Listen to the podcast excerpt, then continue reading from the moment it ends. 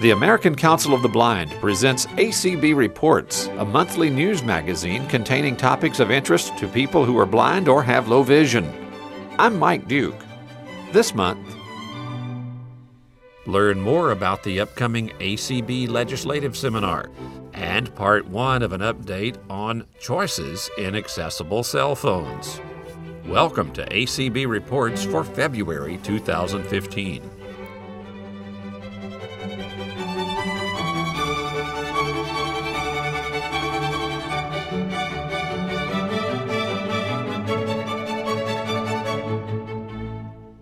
On February 20th, members of the American Council of the Blind from across the country will gather in Arlington, Virginia for the organization's annual legislative seminar. This event will include face to face visits with a number of U.S. representatives, senators, or their staff members. Eric Bridges, Director of External Relations and Policy for the American Council of the Blind, says the participants will be taking important messages back to Congress this year. The mid-year meetings are taking place uh, February 21st, 22nd, 23rd, and the Hill Day for the legislative seminar is going to be on February 24th. So we'll start things off with the National Board of Directors meeting for the American Council of the Blind on February 21st. The affiliate presidents meeting for ACB is that Sunday, the 22nd. That's for all special interest and state affiliate presidents and leaders. And then uh, that Monday, the 23rd of February, will be the ACB Legislative Seminar, where we will discuss a myriad of different issues, but chiefly will be at least two legislative imperatives for 2015. And they are essentially the same imperatives that we've had for the last 12 months, which is the Alice Cogswell and Anne Sullivan Macy Act, which is the legislation that deals with special education for children kindergarten through 12th grade. And it really speaks to how kids are being taught who are blind or visually impaired or deaf and deafblind within our education system, the challenges that the Department of Education has and really knowing how many kids there are with these disabilities out in the public school system, which is a little shocking. What sort of guidance the Department of Education gives to states when they're going through their planning, what the states then are doing to ensure that kids who are blind or visually impaired are receiving adequate education in the areas of Braille or O&M or other what we call expanded core type areas, which you know are things such as being able to independently navigate. A lot of the challenges that we've observed within our own community in the blind community is that there's a lot of blind kids that are fairly high achievers from an academic standpoint, but when they leave to go off to college or community college, they oftentimes lack some life skills orientation mobility, being able to get around with a cane or a dog guide, or being able to independently wash their own clothes.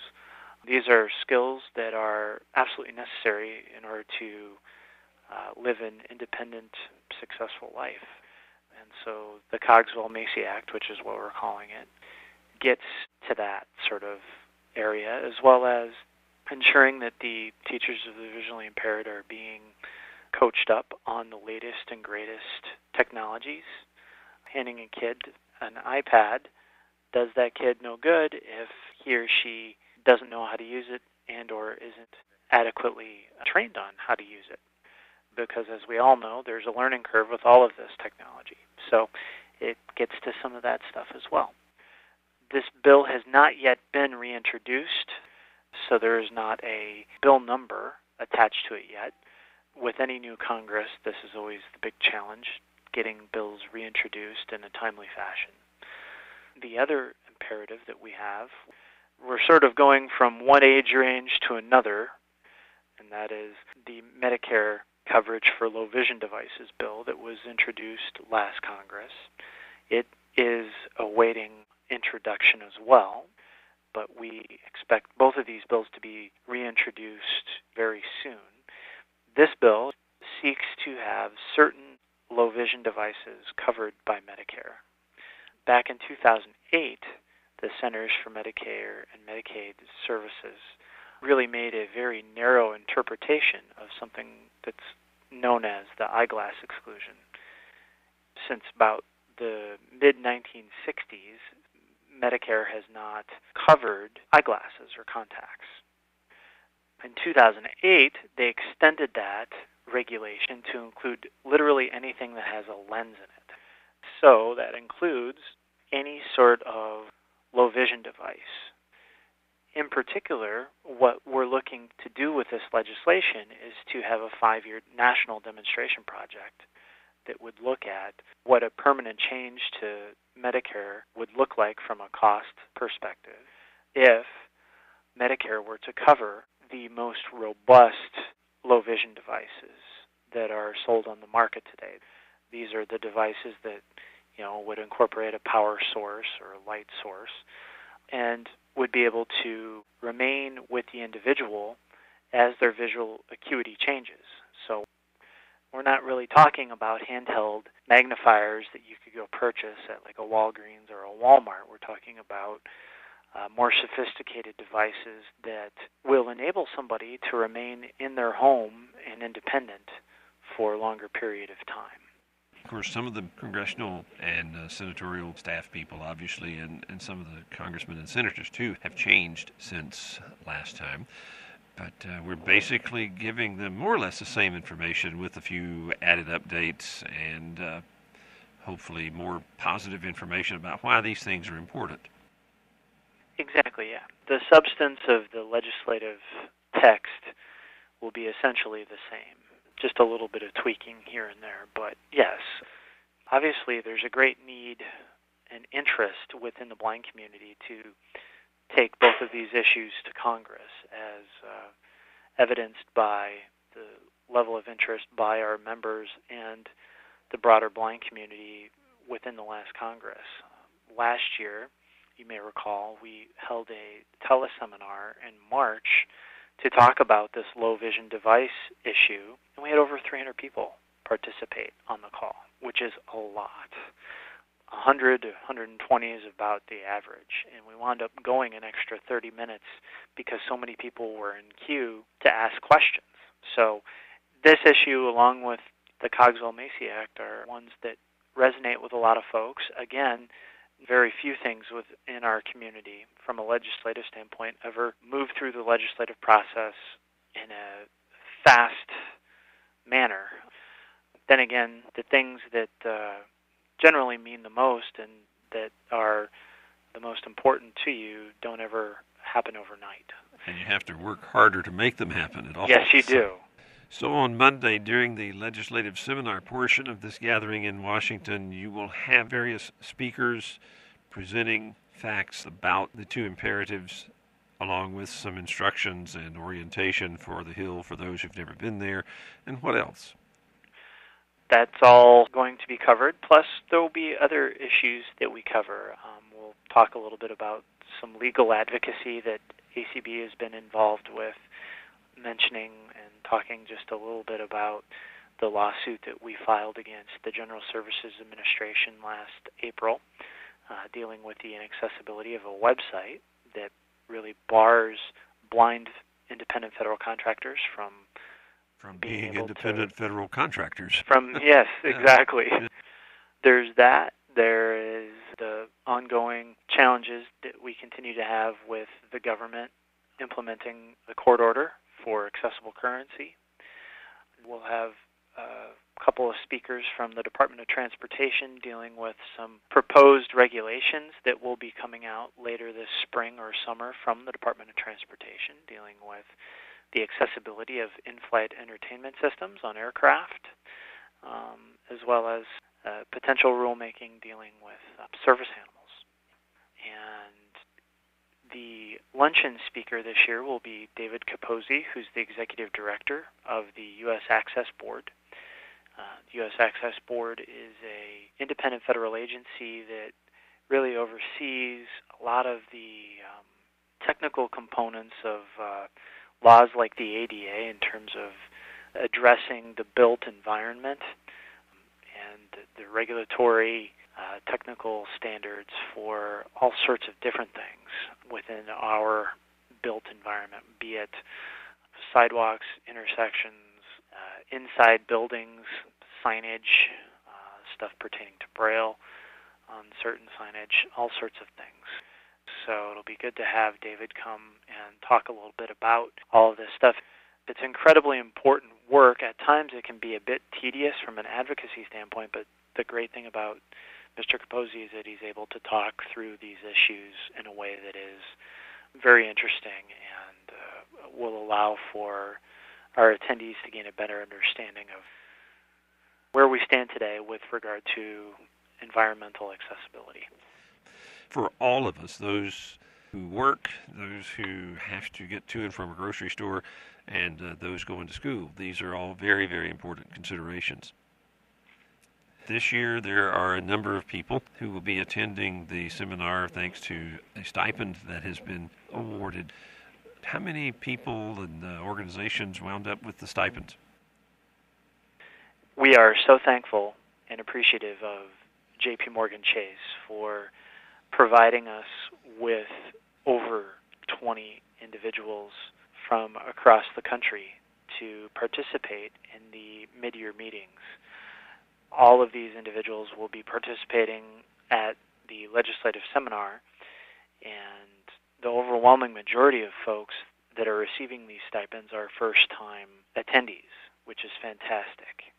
There are a few folks that have participated, but it has been many years since they have attended legislative seminar, and we wanted to have them take part again. So this is a great opportunity to expose a new group of folks who may not be necessarily new to ACB, but a group of individuals around the country that have been active doing advocacy on the state and local level and expose them to the national legislative agenda of the American Council of the Blind. That was Eric Bridges, Director of External Relations and Policy for the American Council of the Blind. From the American Council of the Blind, you're listening to ACB Reports. Not so long ago, blind and low vision consumers had no choice when it came to cell phones that were accessible for anyone who could not read a screen. That was because no such cell phone existed. Today, thanks to the advocacy of the American Council of the Blind and many of its members, these consumers have a variety of choices. During the annual conference and convention of the American Council of the Blind last July, Brian Charlson, chairman of the ACB Information Access Committee, introduced a panel that highlighted some of these choices. It used to be that what we talked about in the blindness community was we need choice. That was a great thing. It was a great slogan. It was easy to say, easy to remember, easy to repeat in those elevator conversations with people. We need choice. And then it started happening to us. And then we had to start to figure out so, which one do I choose? So, what we thought we would do today is bring you a panel of three unique kinds of phone experiences. We have had great sponsors here. One of our sponsors is Sprint. So, we'll be hearing from Sprint. We'll be hearing from a friend of mine who's going to be a, a pretty strong friendship over the past few years as we've been working on how can you make an Android phone even better. And we're going to hear that, you know, not every phone has to also be capable of washing the windows, you know? Sometimes you want a phone to be a phone. Dr. Steve McCormick came to the Carroll Center and said, We're thinking about doing something different with an Android phone. What would you think if? And he started laying out a list of things, and I think you'll be very excited to hear what that list looks like and what that list could do. Please welcome Dr. Stephen McCormick to the microphone.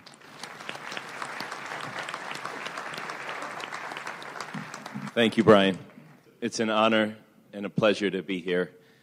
I've worked in the area of blindness for some time. I've, throughout the course of really working within the field, I noted that there were some very gigantic gaps in the ability of, of the individuals. The three that came paramount to me were the independence, first and foremost, the ability to communicate with loved ones, with friends, with the health professionals, or whatever it may be.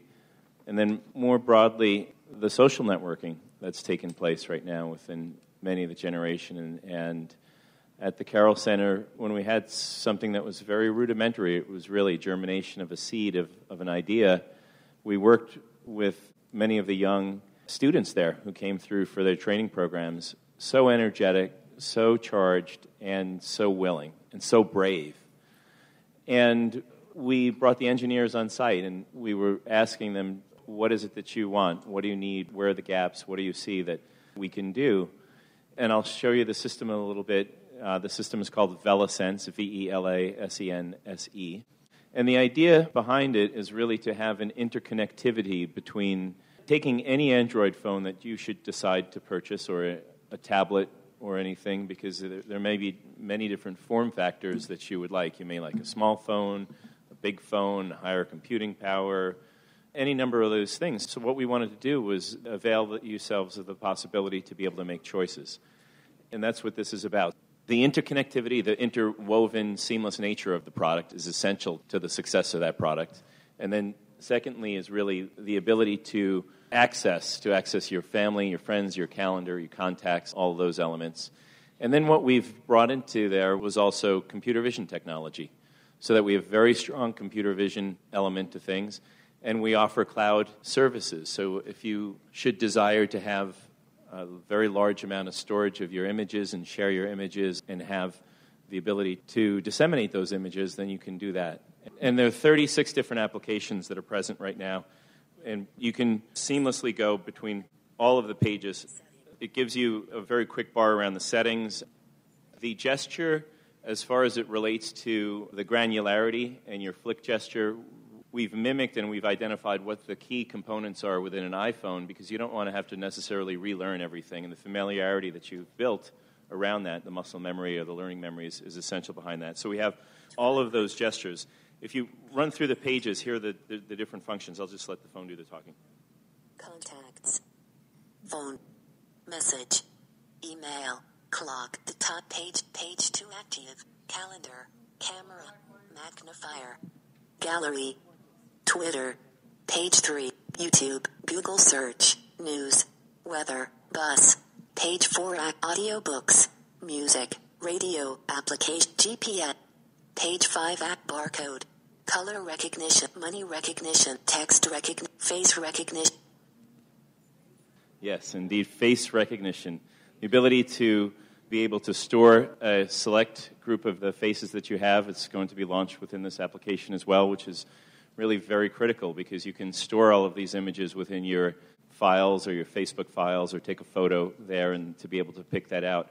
Now, keep in mind, the form factor of this is not the most optimal because you have to hold the camera directly to, identify the face, and that's just not a natural motion. But we firmly believe in the wearable technologies. We believe in the ability to have full voice control of this, so you can imagine where that would be headed.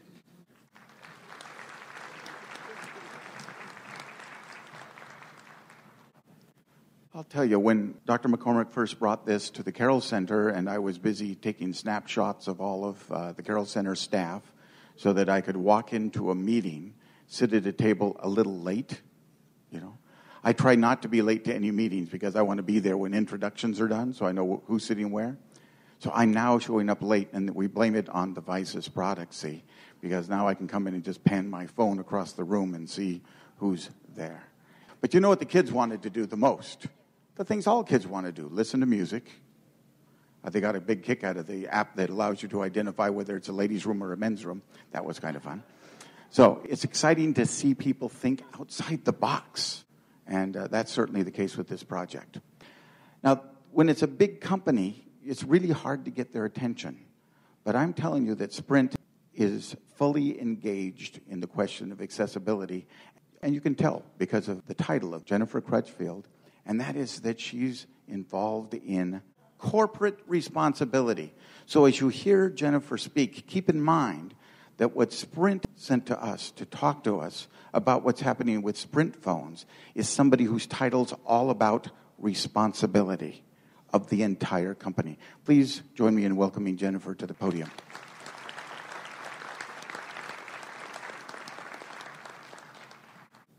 Well, thank you for having me today. Our journey, as Brian mentioned, began several years ago with the ACB, and we have greatly valued all of our time with Brian, with Eric. Eric has definitely been one of our most key stakeholders in this community, and we really do appreciate you sharing him with us. I am Jennifer Crutchfield. I'm on the corporate responsibility team at Sprint, and I'm responsible for our social endeavors, and accessibility is the most important of those. In terms of Sprint, we have a long history. Many people don't know it, but we were founded in 1899, actually, in the state of Kansas, where we are still headquartered today. So we were based around innovation. 24 years ago, we started a group called Sprint Relay, which is for our deaf and hard of hearing customers. Today, we are the industry leader in terms of Sprint Relay. We have over 30 state contracts and also the federal government. We realized that wasn't enough, and about four years ago, Eric was actually one of the very first people that came to Sprint and just said, What are you doing for the blind and visually impaired community? From there, we really began our journey. We knew that choice was extremely important, and we also realized that one device wasn't enough, and so we needed to continue innovating. We needed to work with groups like the ACB to be able to bring a wide range of solutions to this community, which we value so much. We know we've come a very long way, and we really do appreciate all of you who've stuck with us. We've gotten to meet a lot of you over the past couple days, and please continue sending your input our way. We really do listen, and we value it we sat down four years ago, and it was a meeting with a lot of our senior vice president levels and said, What are we going to strive toward? And what we came away from this was, we are going to be the provider of choice in the accessibility community. To be able to do that, we needed a lot of different solutions.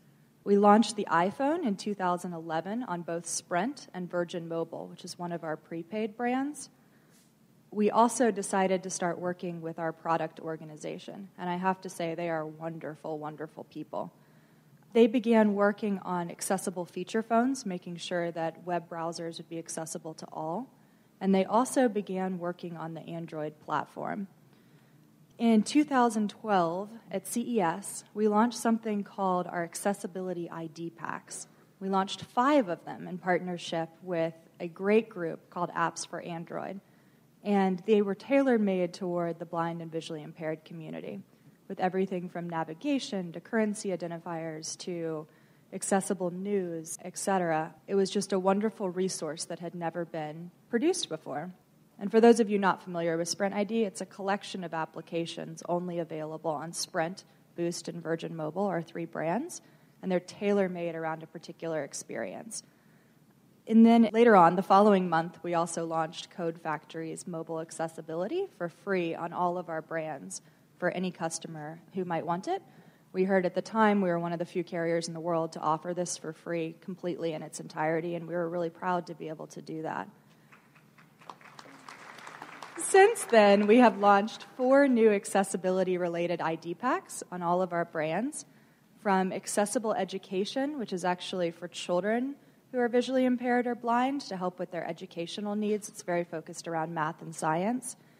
We also have launched one for Sprint Relay for our deaf customers, and another, which is near and dear to my heart, um, our Active Senior ID Pack for anyone who identifies themselves as a senior in some form. And then last month, we launched something that I fondly refer to as Jack's Pack. It is our neurodiversity ID pack for children with autism, dyspraxia, and dyslexia. Our CEO announced this. He actually announced the past several packs. He's very proud of them.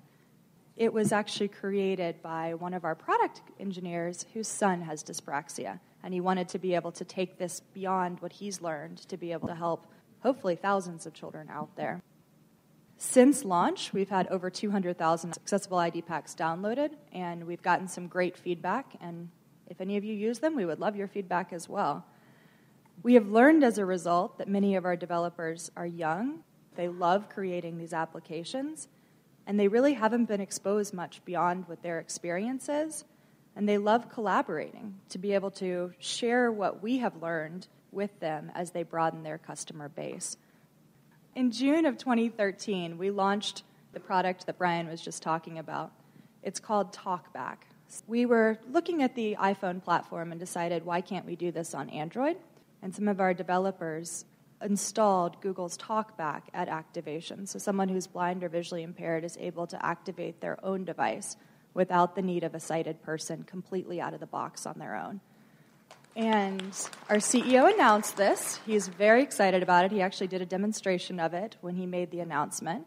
And it launched on the LG Optimus F3. Today, that phone is available on all of our prepaid brands as well. So, someone is able to get that phone with a contract or without a contract at various different price points. And we've rolled this technology out to all of our LG phones, which have launched since then, including our brand new flagship LG phone. So, again, it can be anything from a basic smartphone to the top of the line Android fancy phone that has recently launched. But we wanted to make sure there's a choice for all.